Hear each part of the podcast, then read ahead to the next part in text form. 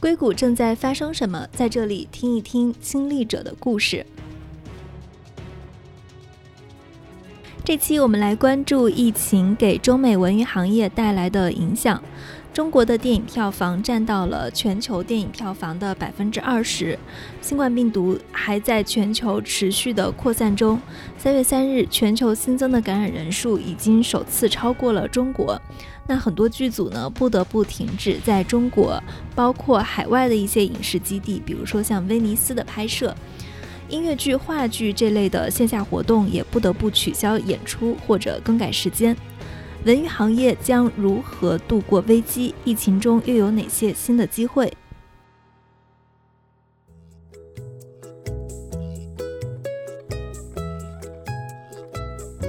欢迎收听硅谷幺零幺，我是主持人红军。美国加州幺零幺高速公路连接着旧金山到圣荷西的两端。这里诞生了大量的科技公司。这档节目将追踪硅谷的新变化和这里有趣的人。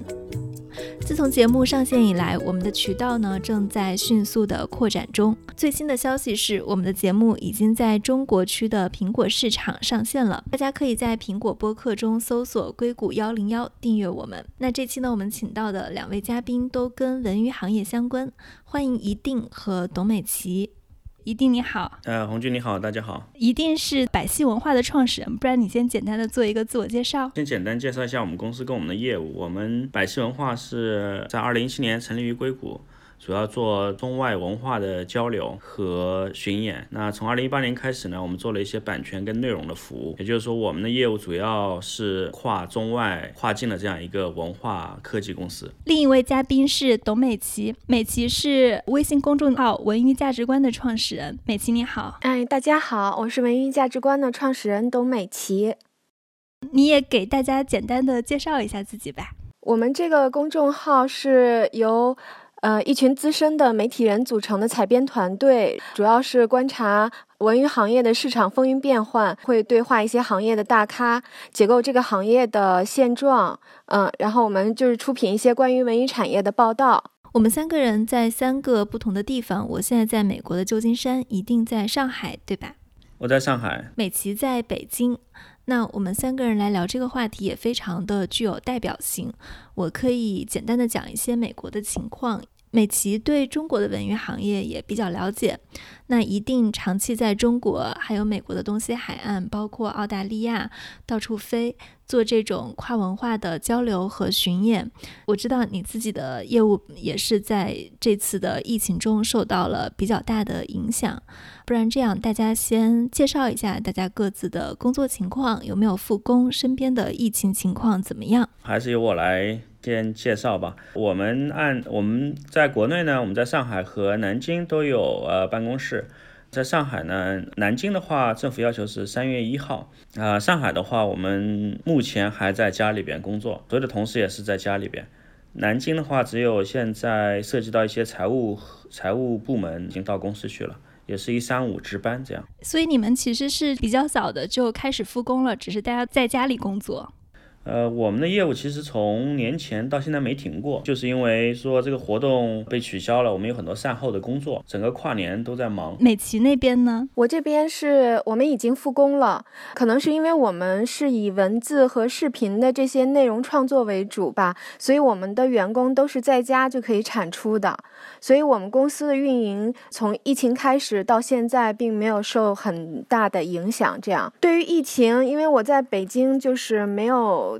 太强烈的感受，因为那个小区的封闭管理就是目前很到位嘛，再加上我们都比较懂科学的防护，所以就目前的生活，大家已经逐步正在恢复正常的这样一个过程中了。你们现在还是大家各自在自己的家办公，处在一个有一点像隔离期的状态中，只是在家办公。是的。呃，但是我们的财务和比如说要去做合同的这样的同事，他们已经开始复工了，但也不是全天候的都在工作。我这边的情况是这样的，我现在在旧金山到圣荷西的一个中间城市，叫做 San Mateo。现在呃，美国这边呃，今天我看这个 CDC，也就是美国的疾病管制跟预防中心的数据，美国的确诊案例是一百零二例。加州说起来比较较大。我所在的区域今日出现了一例未知感染源的病例。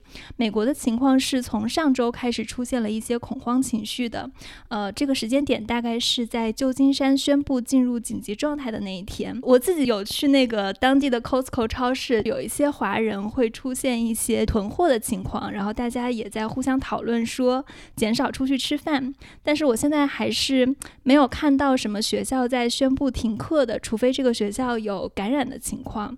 所以呢，如果学校没有宣布的话，现在硅谷的大公司基本上还没有什么样的跟进，就是大家还在正常的上班。然后我在办公室里也没有怎么看见人戴口罩，超市只有一些少数的华人在戴口罩。我知道这是在这次疫情中，我们今天要聊的是对文娱行业的影响嘛？一定你是做这种跨境的话剧演出的，你现在的公司应该是受影响比较严重的吧？对，其实我们从年前的一月二十十三号，其实正式收到活动取消的通知吧，就是各大演出团队，因为国家一方面是由中国主动提出来很多大型的院团，它不能够到海外去了，因为这个疫情在国内已经开始了。第二的话是受美国入境或者其他国家入境的签证的影响，也不能过去了。所以这个双方面的影响对我们的影响特别大。从一月二十三号正式开始，我们大概有三路大的活动，一百多人、一百多人和三十几个人的这样三路演出的话被取消了。那我相信可能要延续到呃三月底吧，取决于两个方面，一方面是说中国疫情可能会转好。中国允许这些大的团队出去。第二的话是说，但是受到了入境国的这个签证的影响，可能也会有一些影响啊。所以跨年这段时间一直在忙着取消场地啊、取消票务啊，一些那个合同的这个产生的一些纠纷的这商谈呢，是这样，都在忙这些事情。你们取消的是哪哪几个国家的活动哎？你刚刚提到取消了三场。呃，美国啊，主要是美国跟澳大利亚。美国取消了两路活动，东岸跟西岸，然后还有澳大利亚一路活动吧。总共加起来的人数大概在三百人次吧，涉及到的收入大概是两百万美金左右吧。两百万美金还是一个很大的数据的。是，就是这个是我们正常的可能一个月之内，现在是取消的，也有延期的，那个还现在不算。关于这些取消的活动，你刚刚也提到了，这几个月都在做大量的善后工作，会是一些什么样的工作呢？呃，业务呢，主要是大概集中在呃四个部分吧。第一块是说帮一些大型的演出团队订剧场，那些剧场的话已经签订好了，而且是在一个月月之内的活动取消，就在离演出时间一个月之内，很多场地的费用是不退的，这个对我们来说是个损失吧。第二的话，我们是剧场预定的服务，技术服务。第二块呢，我们是做行程服务，酒店、机票和内陆的交通和餐饮。举例来说，从中国到美国的机票，美国从纽约到费城或者到华盛顿，内陆的交通、酒店啊，我们以前也订订好了，对吧？定金也付了很多，一个月之内，离演出开始一个月之内要把这个钱全款给付掉了。还有这个是行程服务。第三块是说签证服务，签证服务可能是为了。二零二零年全年的这个服务，有的很多这个签证中心的这个业务也停掉了，对吧？领事馆的签证业务也停掉了。还有一块业务是说，我们自己的一些票务后续的票已经售出去了，对吧？票务服务，然后也要退回去，大概四方面的影响吧。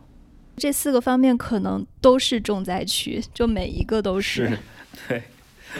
但是我们现在还在积极的准备，就从四月份的活动，我们现在还没有还在看，积极在准备下半年的活动吧。你刚刚提到，就比如说你会去订剧场，会去做这种签证的服务、酒店的预订，包括票务销售。现在这部分，比如说前面的剧场跟酒店，如果活动因为这种意外情况不能举行了，它可以退给你们当初的预订费用吗？这个每个剧场的那当时签的合约，它的 payment terms 不太一样，就付款条款不太一样。嗯，有的是不退的，有的是可以改变时间的，有的基本上是说可以退一半，但是这个就无效了。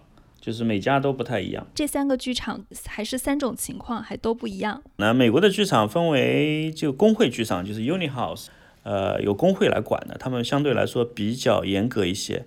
然后第二的话，有些商业剧场它更容易谈一些，因为它本来的中小剧场它更灵活一些。但是 Uni House 就是美国的工会剧场比较严格，基本上一个月之内都不退的。我们现在也在跟我们邀请的活动方商谈，到底怎么来解决这个事儿。涉及到一个活动，可能有好几方，第一个是演出方，第二个是主办方，第三个是场地方，还有一些协办方等等等等，还有一些品牌赞助商，这些都需要去解决。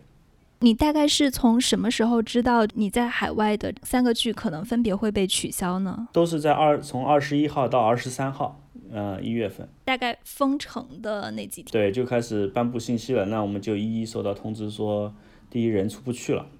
那个时候，美国还是可以出来的，就是美国是最近才停飞的航班。美国到月底吧。应该是三月二月一号吧，还是二号？在这个之前呢，我们的活动都顺利进行了。有的人是演到了二月十号回国，这个是没问题的，因为他很早就出去了。因为这场疫情，我想这个娱乐行业的整个的上下游产业链都是受害者。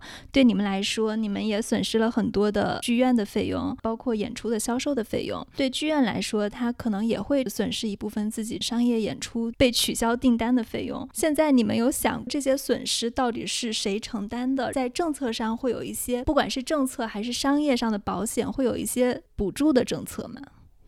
补助的政策在美国是没有的。有从销售端来说，从服务端来说，就是我们的合作伙伴或者我们客户来说，目前也没有，还在很多事情还在善后，还没有解决，也会有，我相信会有一些纠纷吧。目前来看，可能我们要承担至少百分之五十的损失，至少整个活动主办是我们。然后还有一些收入方面基本上就没了，对吧？就是前期预付的费用，我刚才说了，有的时间可以调。举例来说，我们定了二月七号的洛杉矶的场地，整个一天的演出的费用可能从场地费到人工费，因为它是 Uni House 工会嘛，大概需要七万美金左右。像洛杉矶这个场地，我们可能都是我们自己要买单了。在旧金山的场地，可能有一商业剧场、小剧场的费用大概在五万左右，我们可以承担一半。他现在也在，就是我们经过多轮的沟通之后，他愿意把这个时间改一个档期，但这个费用一分不能退，还是说我们退一半付费用，这个场地时间就没有了，不能改时间，就是取消了，由我们来决定。现在整个今年上半年，你们还会有其他的排期吗？还是说你的这个活动已经计划到下半年了，上半年就不安排了，因为这个疫情的事情？三月份到四月份呢，在日本的活动应该还会还在观望当中，因为还没到最后的这个情况。但日本现在的情况也不容的不容的这个乐观吧。美国的活动基本上就放在下半年了，六月份以后。澳大利亚的活动基本也是吧，每个都不太一样。国内现在我们在准备的，因为我们做了两方面的服务嘛，一方面是中国文化往外走，还有一方面是外国的版权和演出到中国来，跟一些国内的艺术节的一些合作，我们引进了国外的一些演出剧目啊，比如说六月五月份的柏林戏剧节，我们会有一些剧目会慢慢到国内，但都是在下半年。这个也是我们去年刚做的一块内容跟版权的服务。但我们看了一下同行，比如说这个国内的一些做剧场和一些剧团，基本上可能要有一个季度的活动都取消再退票，那损失也非常大。我们的合作方也有全年的安排，可能第一个季度的演出就全部取消了，这个对一个演出公司来说。或者像我们这样一个平台来说，其实损失还是非常大的。对我们国内来说呢，我们现在在做的就是下半年的事情了，上半年的就不考虑了。对你们来说，如果出现了这么大的空窗期，就比如说以前可能每个月都会有好几场的演出跟活动，那现在出现了这么大的空窗期，怎么去度过这个现金流危机？会裁员或者减薪吗？目前我们没有裁员，也没有减薪，然后大家都在家工作。只是把年前确定的大概十几个人确定要入职的十几个人，现在暂缓入职了，就跟他们说了一下这个特殊情况，他们也表表示理解吧。那现在也在协商房租啊，会不会有减半或者减免的这个情况。刚才说的人员跟这个房租啊，还有税务这一块，南京全国应该是这样，就是小规模的纳税人好像是从百分之三减到百分之一的税，社保的话也有一些呃减免。但我们是一般纳税人，就是可能拿不到这个优惠，大概主要从从这三方面嘛。疫情爆发以来，对你来说，可能每一天都会面临各种各样的事情跟善后工作。最艰难的一天是什么时候？最艰难的一天就是二十三号收到两个通知说活动取消，两个大活动。前天吧，就是两家公司说没办法谈拢，需要去借助法律的途径来解决这个问题。但我们现在还在协商。这两家公司是你取消活动的两家公司，还是合作伙伴？合作伙伴吧。合作伙伴。合作伙伴。对我们的目标是，当时说我们可以承担一半的损失，呃，希望能把这些前期的活动快速的结束掉。这样的话，不然耽误我们下面的时间跟精力，对吧？我们可以更加 focus 在未来我们的这个业务上面。目前还没有能达成一致。所以你现在其实是不是算是每天都需要去做很多的决策？每天都在做吧，就是而且是一个谈判的一个过程。一直在 一直在谈，全球的疫情也在一个不稳定的状况中。今天我看见整个国际的感染的新增人数已经超过中国的新增人数了，大家也可能不知道下半年会发生什么事情。国内我看现在，就我们也在看各个城市的这个每天的治愈人数、新增人数跟死亡人数吧，对吧？然后新增基本上特别少了，一百以内了。然后治愈人数在不断的增加，日本、韩国、意大利，呃，法国感觉这个不不容乐观吧？这种巨大的不确定性中，你的心态发生了哪些变化呢？以前也没遇到过这样的事情，因为我们也是二零一七年刚开始做的新业务，就是觉得是一个每年都每年业务都翻一倍，今年的业务可能会损失个四四分之一，我们就希望能够在下半年。做得更好吧，把这个前面几个月的损失给补回来。如果让你提前做的话，你会做哪些准备呢？呃，我们把现在比较重的线下业务变成线上，比如说我们现在也在观察，说我看很多这个戏剧教育的方向、线上培训的方向等等，我看他们做的还不错，所以我们也在看看线上的这个领域吧。所以也相当于会把公司的业务做一个调整跟转型。对这段时间的话，我们在全球呢，现在有全职跟兼职的编辑，从二十，我们也没闲着啊，就是除了解决问题之外，我们也想找出路嘛，就是从二十个编辑签到三十几个编辑，我们也做了几本电子的刊物，希望能够跟多更多的全球的这个市场来进行版权跟内容的服务合作跟服务，看能不能多元，不光光是中美或者说中澳之间的主要几个大国家的交流。能不能把以前我们是把中国的 performing arts 带到海外去，带到美国多一些，然后澳大利亚，然后欧洲有。我们现在想说，能不能把美国的带到日本、韩国，带到意大利或者带到欧洲去，欧洲的带到亚洲来，啊，亚洲的也带到欧洲去，是这样一个多元、多元的市场。总结成两点，一个是更加多元化，一个是把线下向线上扩展。美琪，因为美琪也非常了解文娱这一类的，就你对百戏文化跟一定他们有什么样的问题吗？第一个问题想问你现在的资金链是怎么样的，然后第二个问题是想问，嗯，现在的政府给没给到一些优惠政策，帮到你们这些企业？刚才说了有三方面，我们可能会。呃，有的房租减免，我们现在没有看到。第二就是他的呃社保，那这个在这个月这几天，他们呃那个人事跟财务在办税务的话，因为我们是一般纳税人，现在没有任何优惠。现金流现在对我们来说没问题，虽然取消了几路活动，损失了大概超过两百万。本来是计划今年好好发力，多招一些人，但是现在这个计划稍微缓一缓，可能要到下半年嘛，或者三月份如果正常复工了。三月底啊，如果正常复工了，我们这些人仍然可以进来。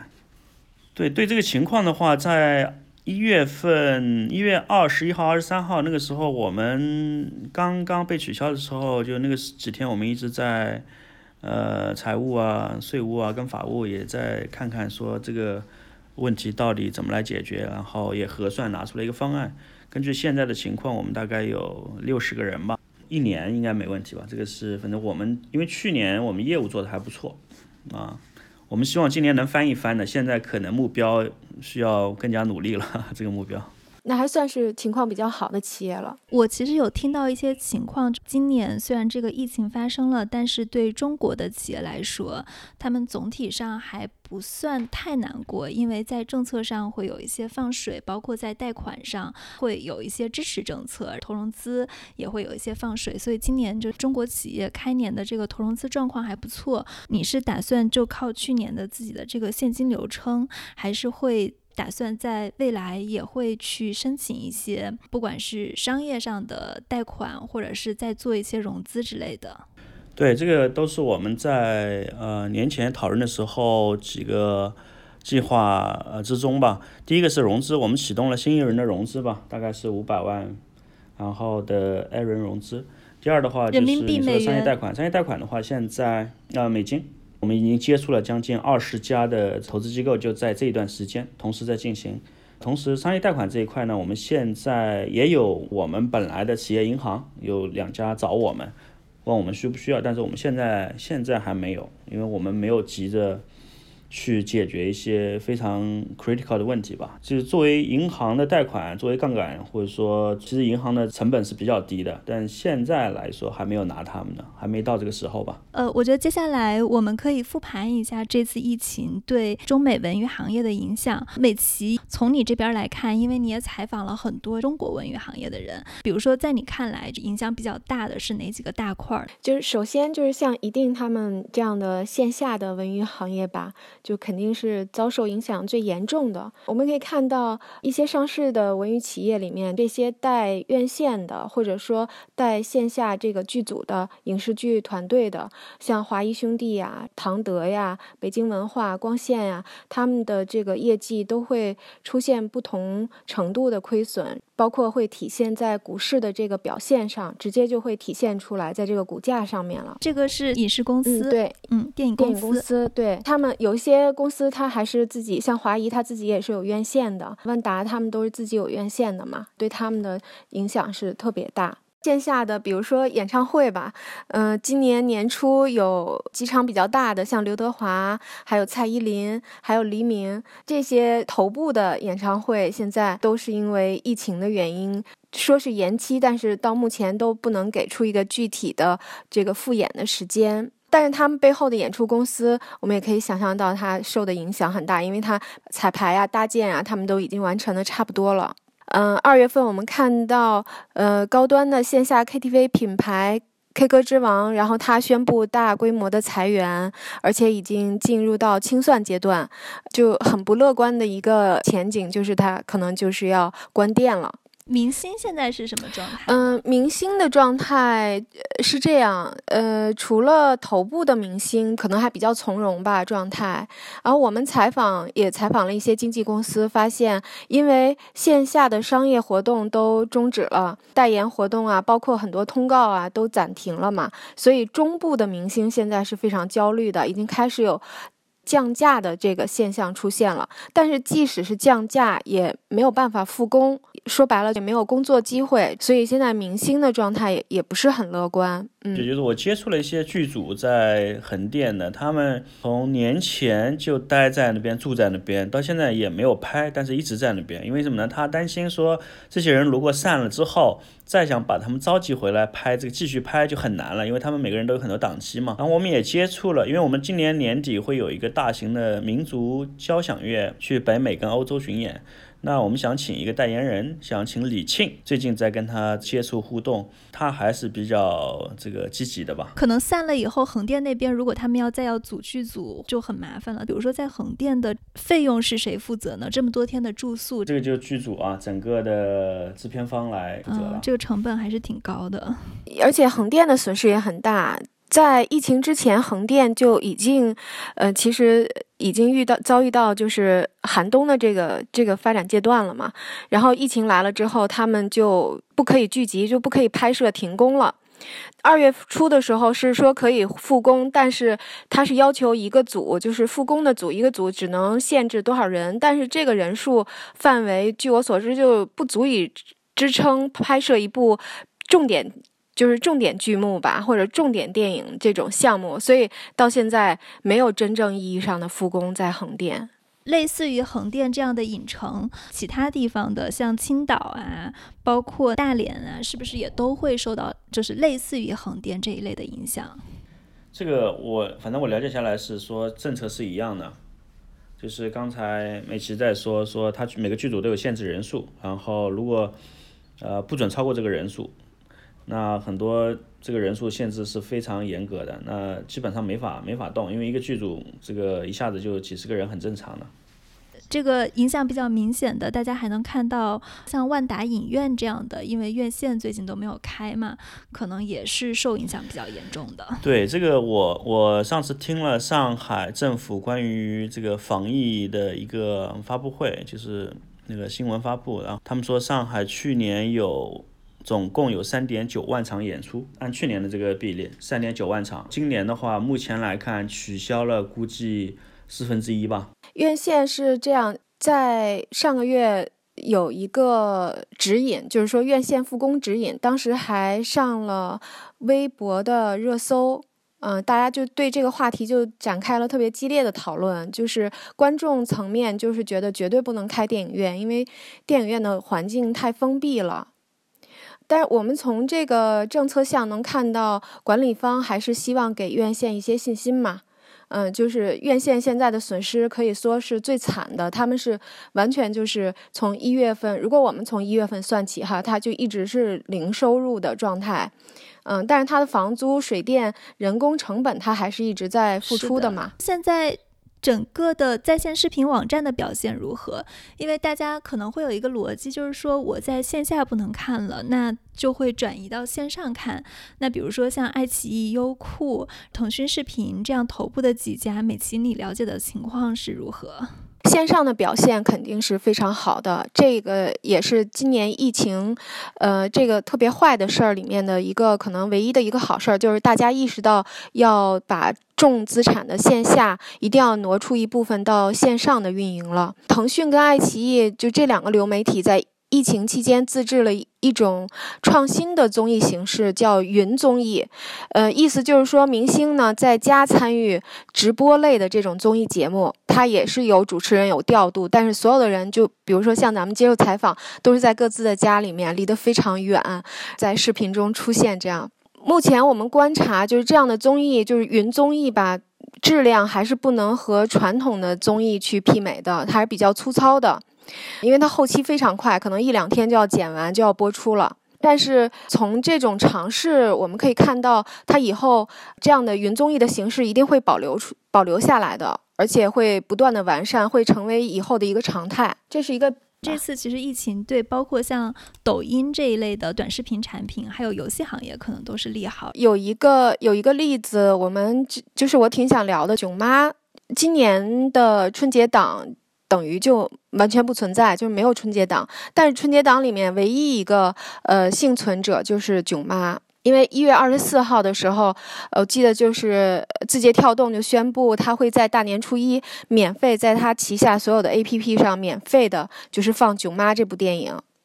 囧妈不在这个电影院播了，然后他把他的这个播出的放到了线上。他其实花了那么多的成本去制作一部电影，他的收入是什么？字节跳动是支付了他们六点三亿人民币购买它的版权。如果我们按票房除掉所有的成本之后，他的这六点三亿其实净赚。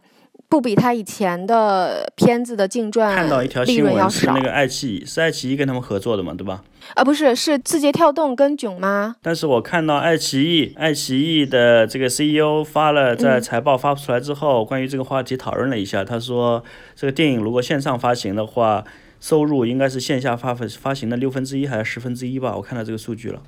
哦，那是他的一个呃采访的一个，嗯嗯，那他应该是他的一个评论是吧？嗯，他给出的一个线上是线下的六分之一，所以。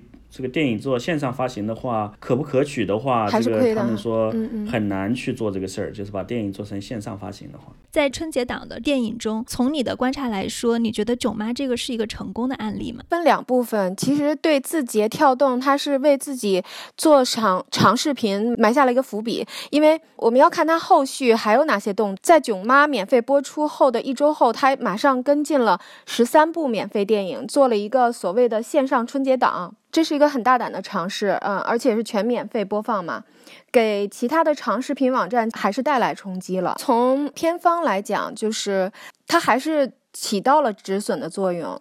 因为其他的电影，我们知道现在它都是延期，它都是撤档或者是或者是延期，但是具体什么时候还不知道。而且就我们看，下半年要从八月份以后，呃，也就是暑期档，甚至再往后推。但是有些电影它可能会有一些时效性，会有一些社会热点夹杂在里面，可能到时候观众就关注度就没有那么高了。其实，其实这个。这些电影呢，我我插一句，就是这些电影的前期的发行的这个成本、宣传的成本，它已经付出去了，但是它效应在递减。那等它过了半年或者一年再去做发行或者排片，那收益效益没那么好。美国的电影可能跟中国的电影也会有一些相似的情况。我这边看到的对好莱坞的影响，因为现在暂时像美国这边，它还没有剧组不让拍了这一类的。疫情怎么发展，它可能后续还会采取一些措施。整个中国的电影院关闭，对美国电影产业还是产生了很大的影响的，因为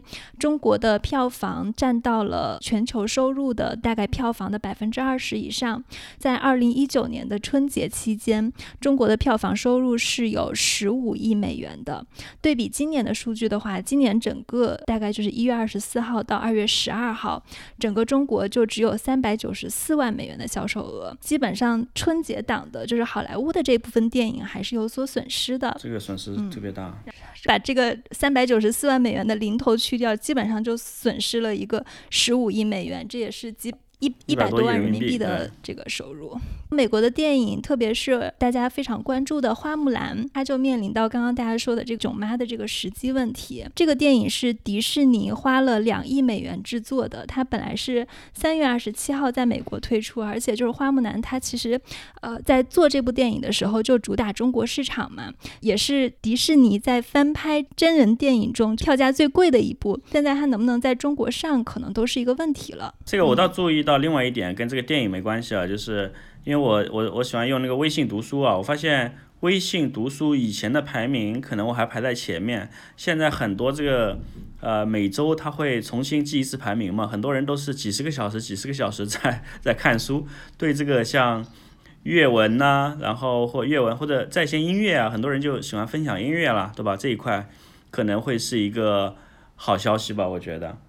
它对所有的这个线上行业可能都是好消息，就是包括包括今年，呃，在这个疫情里面，还有一个叫呃云蹦迪的，你你们看你们关注了吗？他的那个是是真的有有有收入的，呃，最高的是到两百万一次的这个打赏，打赏收入总收入超过两百万。我知道的一个夜店是在。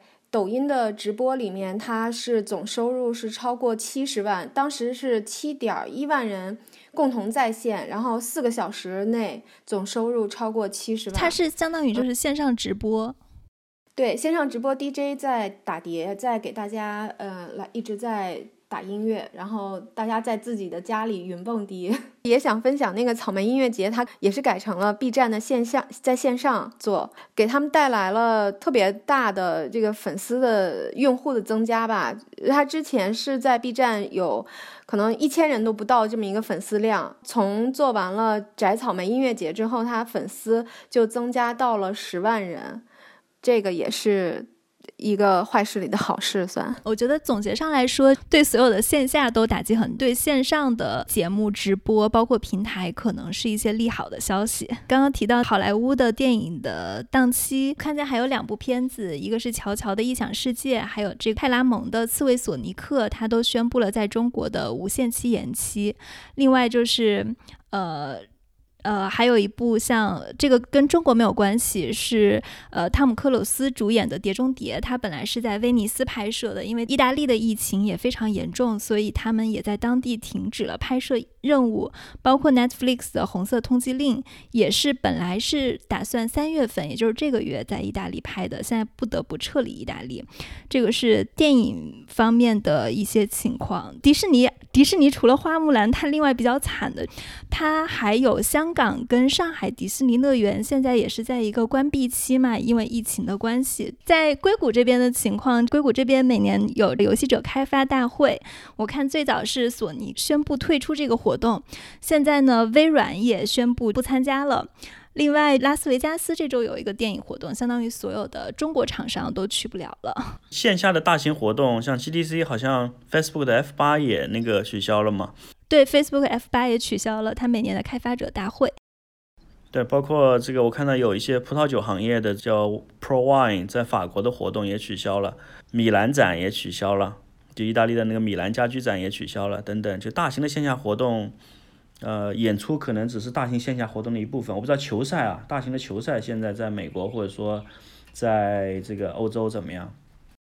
在美国这边还没有说政府规定你一定要取消什么活动，只是说大家由于有点恐慌的情绪在，可能会有一些机构主动的宣布退出参加。戛纳最近也出现了一例感染，因为五月份还有这个戛纳电影节，所以这个戛纳电影节还能不能继续也很难说。诶，一定你们硅谷的办公室现在还在正常办公吗？正常办公。然后全美都在正常办公，就是东岸我们也有人，然后西岸也有人，包括加拿大也有人，都在正常的准备、积极的准备下半年的这些活动吧。嗯，还有全球的编辑，现在我们涉及到十几个语种的编辑，就是在全球都有人。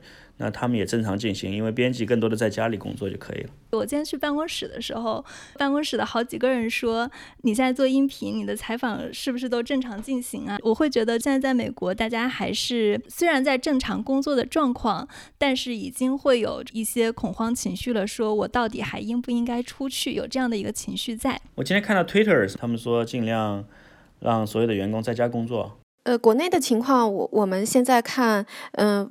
预预计一下，应该是在六月到八月就会，呃，文娱行业就会复苏了。只要大家能生存下来，我们所有的编辑，然后大家开会也都认为，之后的复苏期会有一个很大的反弹嘛，就是会有这种报复性的线下消费，对文娱行业会有很大的这种成本的弥补的作用。关键就是现在所有的人一定要生存下来是第一位。这个我觉得对那个国内来说，特别文娱行业，就是我们也在观察，其实相比日本、韩国跟美国、中国的线下的演出，特别是音乐剧啊 musical，其实有点爆发式的增长在去年。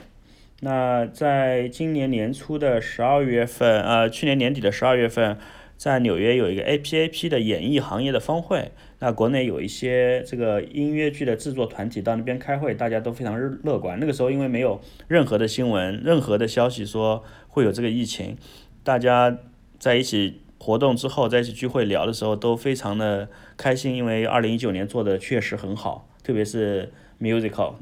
现在看来，可能就是大家我们在聊天的时候，可能就会更加的悲观一些，也非常期待，就是下半年能够。美琪说的报复式的这个反弹，啊，我们现在还是希望各位能够稳住自己的现金流，生存下来。谢谢一定和美琪啊，谢谢红军。这就是我们今天的节目。如果你喜欢我们的节目，欢迎订阅。如果你有更多的建议和反馈，想要联系我们，可以通过文字介绍中的官方邮箱来给我们写邮件。感谢大家的收听。